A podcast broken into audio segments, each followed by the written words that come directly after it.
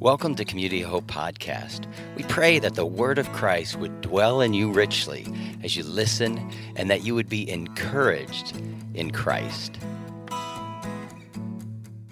So, the armor of God, we talked a little bit about the battle last week and the spiritual forces, the fallen celestial beings. And, and I was thinking, and last week I said, you know, anytime you share the gospel with somebody, you are in spiritual warfare because the God of this age has blinded the minds of those who don't believe, so they can't see the light of the glory of the gospel, the glory of Christ. And, and, and as you share the gospel, the seeds are going out, and maybe faith is being planted, and they'll be able to believe, and they get transferred from the kingdom of darkness to the kingdom of light.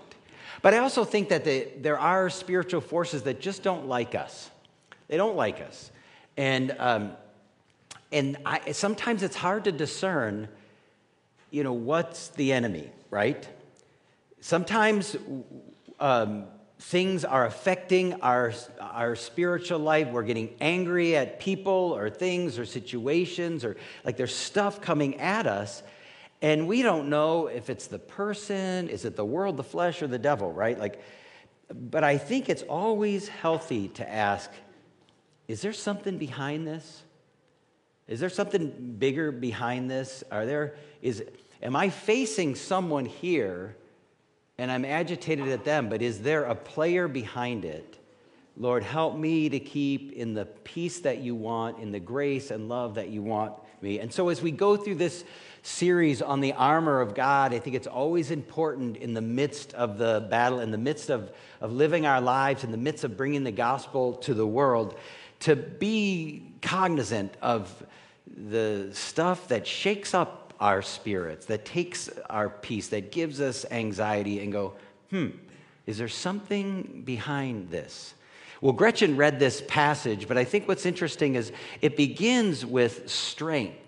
And today I want to talk a little bit about how we put the armor on. I want to talk about what it looks like to be strong. And then I want to talk about the belt of truth.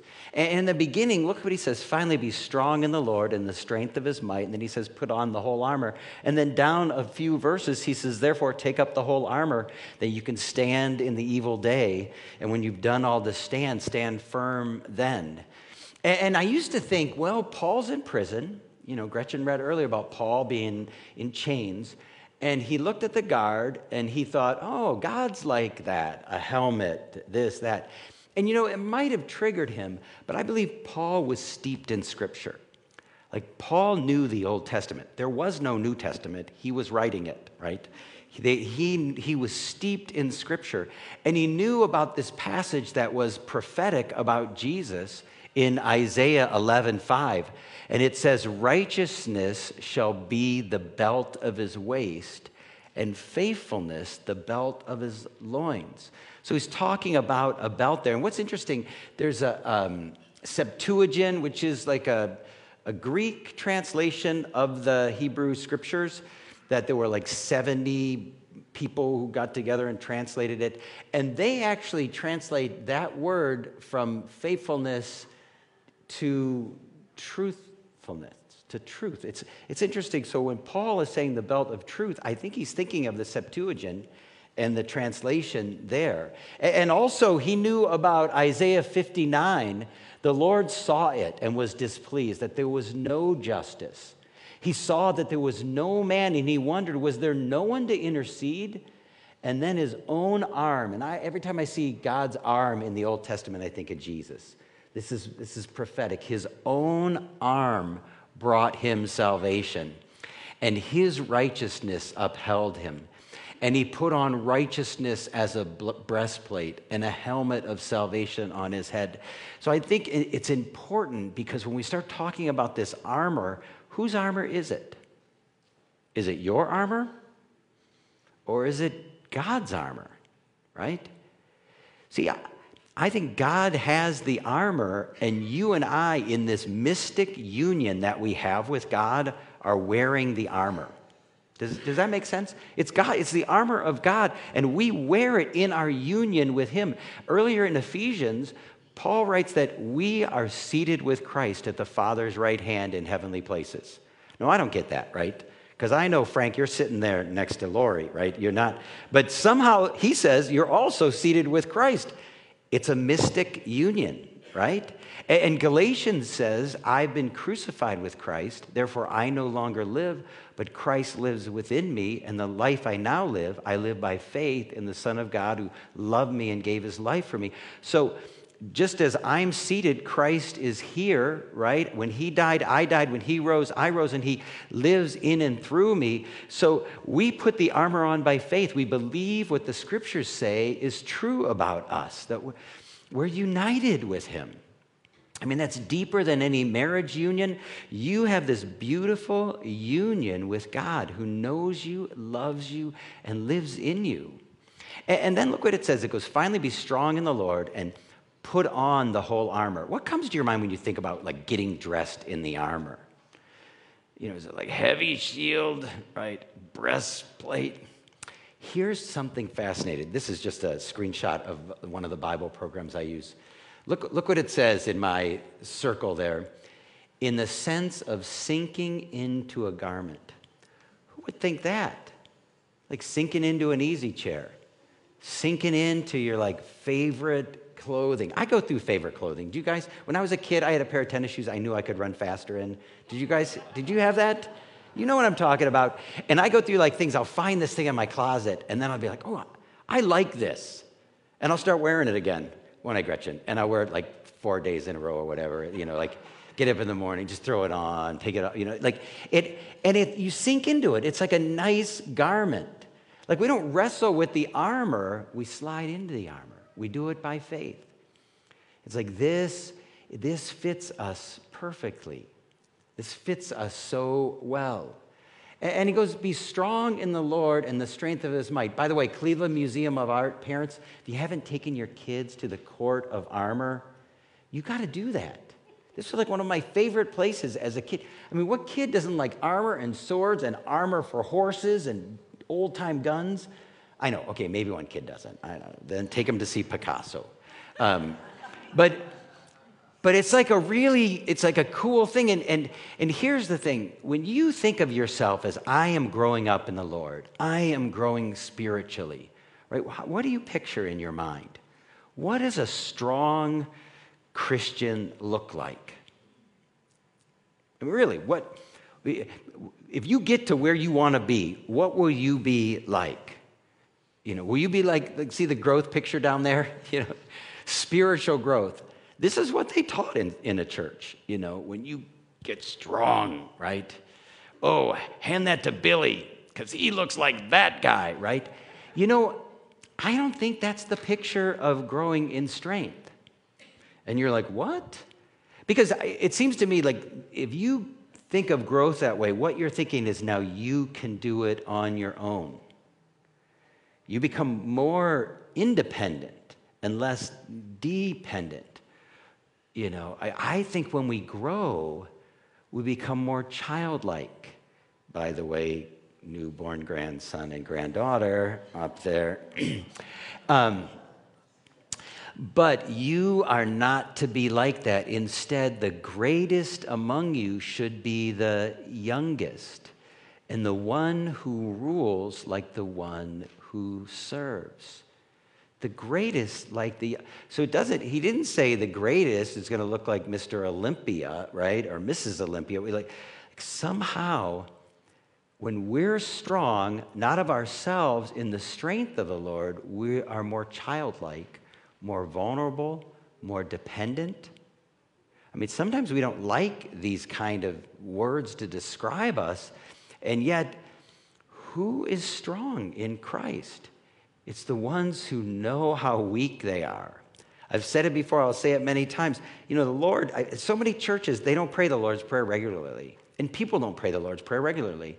And I don't think, oh, just rote prayers are magic. But if somebody says, Jesus, you know, God incarnate, the fullness of deity dwells in bodily form, how should we pray? And then he gives you these words, that might not be a bad thing to do right? Not a bad thing. And in it, he goes, Lead me out of temptation and deliver me from evil. You know, those strong people don't need to be led and delivered, they can lead themselves. But children need you to take their hand when you cross the street, right? Children know that, oh, I need that. And that's what we are. And we're strong when we know our weakness and we cry out to Him. You know, it's interesting. David comes against Goliath and he's offered armor. And you'd think with this armor passage that David would be wearing the armor. But, but when he comes against Goliath, and you know, Saul is like, David, you're a boy, you know, he's like, nope, God's gonna give me victory. And nobody else is gonna stand up to him. Saul's like, put on my armor. But this would be like, you ever see how kids walk around in like their mom or dad's shoes, right? This is exactly what David experienced. You know, he was a small, dark skinned, like, he was the runt of the family. He was so runt like that his dad didn't even bring him in with all the other brothers to be considered to be the next king. You know, the prophet's like, Don't you have somebody else? He's, Oh, yeah, there's a guy out in the field, but you don't really want him. He's like, Bring him here, right? And so Saul dresses him in his armor and his tunic, and he puts a coat of armor on him and bronze helmet, fastens a sword, and David tries walking around. He's like, I can't do this. Like, this is not good for me. So he goes against Goliath just as a shepherd. And Goliath, you know, he's like, You come against me in sword and shield. And David says, I come against you in the name.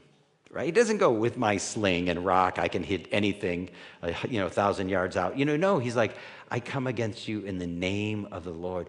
That's where his strength was. And that's where our strength, I mean, we have battles, they're spiritual battles, and our strength is in our weakness. And our strength is in our need when we cry out to God because grace always runs downhill. Grace is like water, says Philip Yancey. It flows downhill and pools to the lowest places. You know, we all proud. You know, it, it, it's like you lock yourself off from grace. But when you know of your childlikeness and your neediness and your vulnerability, grace runs downhill to the lowest places. And, this is interesting. This is from, I, know uh, it's not Lutheran, but it's the Westminster Confessions. And it's interesting because sometimes in our battles, we lose. And sometimes we go through really difficult times and struggles with sin. And look Look what the Westminster Confession says about that. It says, The most wise, righteous, and gracious God doth oftentimes for a season his own children to leave, I'm sorry, oftentimes leave for a season his own children to manifold temptation and corruption of their own heart, to chastise them for former sins or to discover unto them the hidden strength of corruption and deceitfulness of their own hearts. He's like, yep, these people, they're starting out like big strong man. And God's like, no, I'm going to allow you to see how wicked your own heart is. Why? Humble you, to humble you, to raise them up more, a more close and constant dependence for their support upon him and to make them more watchful against all future occasions of sin. Isn't that an interesting concept of God?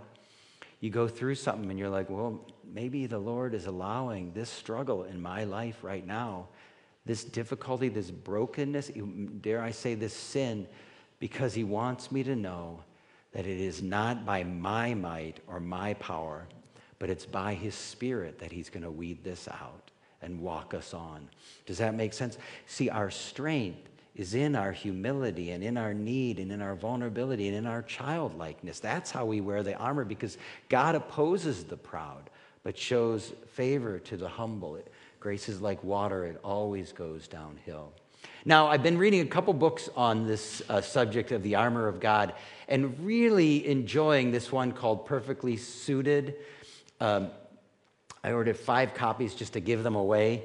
And uh, it, it's just a great, a great book. And he deals with the armor of God in terms of anxiety and other emotional struggles. And he says, you know, when I wear my armor, my natural armor is not the armor of God. You know what he said it is? He goes, I have the belt, belt of denial. What problem? Problem? What problem, right? And then he said, I have the breastplate of humor. It won't hurt as much if I make a joke about it. And then he goes, My feet are ready with a plan of escape. I'm just going to check out for a while. I have the shield of perfectionism. I will get this right. I will get it right the next time. I wear the helmet of avoidance. Less exposure equals less pain. And I have the sword of blame. It's not my fault. It's yours, theirs, or somebody else. No, he goes on. I blew up the page so I don't have to wear my glasses. And he, uh, he says this My armor has some additional elements. God, uh, that God doesn't offer. I have shoulder pads of delusion, a face mask of pleasing people, and shin guards of distraction. I've got plenty of choices to slip into them without even thinking. He says psychologists refer to these components, these kind of pieces of armor, as feeling defenses. The way of shielding ourselves from pain and difficult emotions in times of trauma. They um, are incredibly valuable at times. Feeling defenses are God given measures of safety and relief when the world is unbearable. We pick them up when we're very young so they become ingrained in our responses. They're almost instinctual. A threat appears, and immediately our defenses are right there to meet it. But over time, they outstay their usefulness. And we begin to live in them permanently. They start to shape our choices regardless of the situation. That's when the armor becomes a second skin and we don't shed it. Humor that used to break the tension during a quarrel now stands as a way to keep me separated from someone else and not get close. And that happy place I used to go to in my mind that got me through the crisis now occupies your thoughts or my thoughts in real life and makes all life look miserable in, compared to the happy place. And the perfectionism, that rewarded you with a job well done now turns into an unrelenting taskmaster. Anybody see some of this armor in you? I remember uh, meeting with a guy who um, I went to high school with, and his brother and sister in law were members here, and um, he was in the hospital. And I, I said to the family, I go, can I go visit him? You know, I remember him from high school. And they said, sure. So I visit him, and, and he, this was the first day he could have like solid food because he had drank so much, he was ruining his body. They knew him by the first name in the ICU. And, I remember being there with him, and I said, you know, hey, how about your brother and I go and we just clean your house out of any kind of uh, temptations? And he, he, it was like somebody else was speaking through him. No, I'm only going to drink the Lutheran beverage, right? And, uh, and so he's like cutting out hard liquor, that means only beer. And so I, I shared my testimony with them and I said, hey, how about, you know, I, I go to an AA meeting with you. Now, I'd never been to an AA meeting, but I figured I'd go with him. And I, I started going with him when he got out of the hospital, and he came to a point where he admitted, like, hi, my name is such and such, and I'm an alcoholic. And, and then summer came, and, uh, and I went on vacation, and then he kind of blew me off a couple times. And so we went through you know, a number of weeks where we didn't go to any meetings, and then we connected again, and I picked him up. And when I met him at his door, his skin was a different color. Like he was greenish, you know. And I'm like, dude, you do not look good. And he's like, oh, I just need sun, you know. He's in denial. He's jaundice, right? And we go to the meeting and, uh, we get in the car at the end. And I say to him, what do you want me to say at your funeral? And he was shocked that I asked that question. But he was killing himself. You know, they knew him in the ICU, had been there many times. And he goes, Will you pray with me? And I'm like, Yeah, but not now when we get to my driveway. And I'm like, Sure, I'll pray with you then. So we go to his, we had to get a newspaper, and then we go to his driveway, and um, I'm like, Hey, see you later. He goes, Aren't you going to pray? Of course, I forgot. And uh, I'm like, Sure. So I pray, and he starts going, Woo, woo, woo. I'm like, Whoa, a Holy Ghost meeting, you know. And, uh, and then we stop praying, and I go, What's up, you know? And he goes, I got goosebumps all over my body. I'm like, you know, the Lord loves you and he's pursuing you, you know, and he wants to heal you. Well, he kind of blew me off again, and then I get a call from his brother that he found him, and he, he basically had drunk himself into a coma, and he never was conscious again. Um, and I did his funeral here, here in Brecksville. And, uh, and the, the denial is so strong, right? You and I, we can wear this, this denial as armor, but God says, put on the belt of truth. And you know, belts are funny things. They're not really protective gear, are they? Right? I got stretchy belts because I have like heavy phones, heavy stuff hanging off. If I didn't have this tight belt, it would not be a good sermon.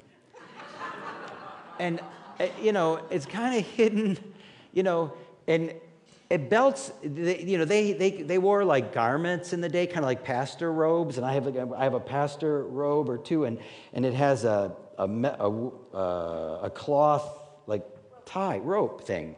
And you tie it up like Friar Tuck. And if I would try to run in that thing, it wouldn't work. I would have to gird up my loins, right?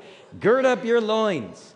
And I'd have to lift the dress up, kind of, and tuck it in somehow so I could run. And the, the belt of truth is, is kind of hidden, you know. But truth is so important, right? I mean, the scriptures say, therefore, stand having the belt of truth. And so, why start with truth? I think they start with truth because Jesus said, I am the way, the truth, and the life. And when you and I are in this mystic, sweet union with God, you are in union with the truth. Truth is a person. You know, some people look and they go, well, you know, God, God is like an elephant.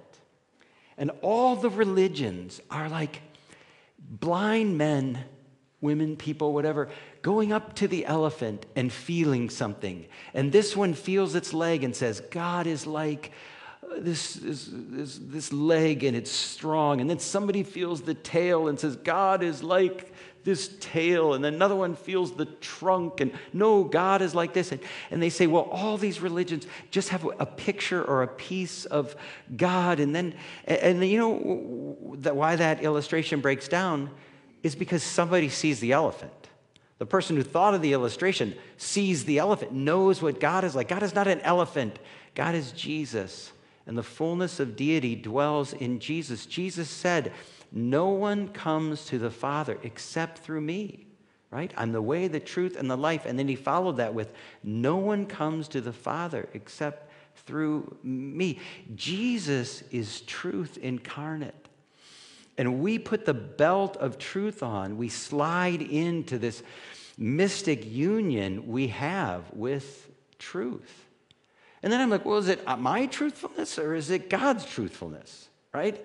Is the belt of truth me speaking truth or is it God? I really think it's God's objective truth because us humans, we struggle with telling truth. We do. Many people lie on their resumes, right? Um, yeah, I mean, they, they put all kinds of stuff on it. You have like 40% of people lying on their resumes for job applications. You know, there's, there's a small amount of misleading information, you know. Um, my, my, buddy in college, he says, Hey, want to read my resume? I go, Sure, you know. Senior year, I read it, and you know what he has on his resume? Big game hunting. Gretchen knows who it is. Um, and I'm like, I've known you You've never been big game hunting. He's like, Deer? I'm like, Deer is not big game. That's deer hunting, you know. And, you know, it's so, so funny. He left it on. Big game hunting, right? Because somehow people are going to hire him if he's a big game hunter, right? You know, and this is lying happens all the time, right? Uh, Forbes magazine, some many years ago, had this We lie to avoid awkwardness or punishment. We lie to maintain relationships. You know, I say to people, especially in confirmation class, uh, some people will say, you know, if I was born with this kind of sinful proclivity, it's like, you know, if I was born with these sinful desires, then God must want me to live into them, right? Because I was born this way. And I think, My kids were born liars, right? Anybody teach their kids to lie? Herbie, you teach your kids to lie. Hey, you're going to need this someday. It's really important. I want you to do a good job at it. Let's practice, right? On mommy. No, I'm kidding. You're like, you know what I mean? Like, no. They get fear.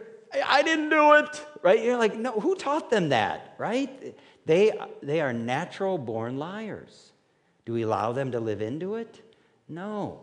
And many times, so we lie, uh, lie, because it's awkward. Somebody calls you and is like, hey, how about getting together Thursday, you know? And you're like, oh, you know, I'm busy, right?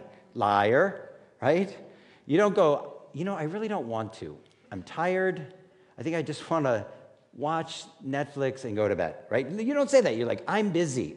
Or my wife has me doing something. You know, I mean, like you make something up because it's awkward or because you don't want to tell the truth. See, we lie to maintain relationships, to please others, and of course, uh, we lie to please ourselves. Whether we're embellishing our credentials or strengthening our stories, you know, for some reason we're not enough, right? We're not enough. We often tell untruths that make ourselves appear or feel better. So we lie to others, but we also lie to ourselves. And in the book that uh, I quoted from earlier, he says, I have lies that become like a safe spot for me. They're a refuge for me. He says, One of my lies is this I can understand or think my way out of a problem. I've had perplexing situations happen in my life that is like a puzzle and you don't you can't figure it out.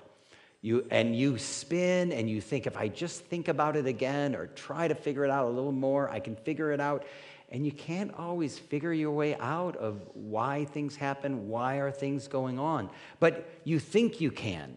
Eh, eh, he says, if I keep busy, I won't have to face the pain. How about that lie? If I keep busy, I won't have to face the pain. Isolation you know, something that causes shame. You say, if I isolate, it will prevent shame from happening. No. I, can work my way, perform my way into grace. You sin, and you're like, if I can just be good enough, good enough, good enough, ah, somehow now grace is back, right? I can fill the void inside my life with possessions, distractions, and video games, right? Like, like you try to fill this emptiness that you feel and you know that list could go on right? There's a lot of things that we can try to put in the voids of our lives when we're uncomfortable in our own skin. Talking about a problem will make it worse. So don't tell anybody. Lying itself is a kindness. Look at that.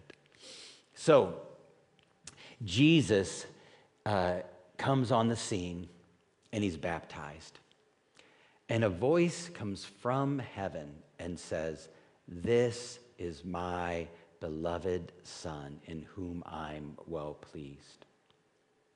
You see, I think when you and I hear that voice come to us, you are my beloved child, in whom I'm well pleased. It's protection against lying. Because you got everything you ever needed in that voice. You don't need to try to lie to protect or lie to hide or lie to be somebody. If God says you're, if God is for you, who can be against you? Now, here's what's interesting, and here's the spiritual battle. He gets baptized, he has a voice from his father just affirming his identity. And then what does Satan say to him? First, 40 days, he's hungry, thirsty, and Satan comes to him, If you're the Son of God, what did the voice say? You are the Son of God. What is he saying? Huh? Prove it. Prove it. Prove you're the Son of God. Make some bread for yourself. You're hungry, make some bread, right? Prove it to yourself. Prove it. Like, no, no. And then a little bit later, again, if you are, he challenges the voice of God. You know, jump off here. The angels will just carry you down, right? Like, if you are the Son of God. And you and I, we get challenged. The world wants to speak to us all the time, and it says, find your identity in, your, in the money you make, in your career choice, in how well you parent, or in your sexuality. Find your identity in your sexuality, right? Or we, we live in a crazy world now that you can just change your identity based on the whims of your heart. You know, oh, I want to change my gender, be this or be that. And God would say, no, find your identity in my voice.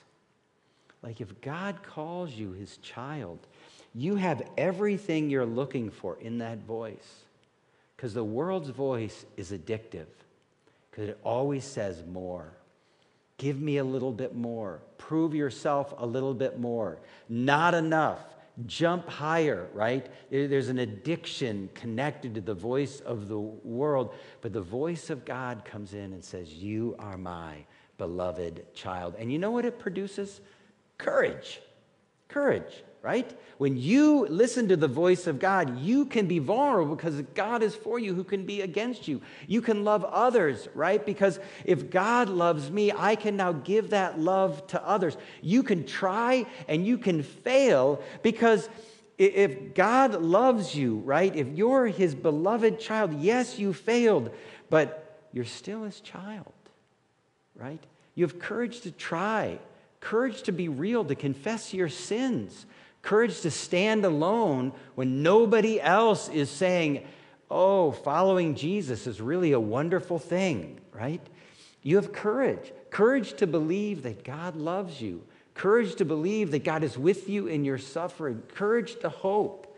Courage to be thought less of when you don't win. And courage to bring Jesus to the world. You see, the fight the fight for the belt of truth is the fight for belief. I mean, that's the work of God, is to stand and believe what he says about us. They asked Jesus, Tell me, what work should we perform? What does he say? The work of God is this believe in the one he has sent. And that's our work too. The, all our behavior flows from our inner beliefs. And when you and I are grounded in the truth that we are blood bought children of the Father, there's courage there to go out. The belt is truth about our deepest people, deepest who we are. Pray with me, Lord. I pray that you would uh, pour your grace out upon each person here. These voices come to us just like they came to you. They say, prove your worth through your performance, through who you date or who you marry or what your identity is. And, and they speak loudly to us. And yet your voice is quiet. And it says, You're my beloved child.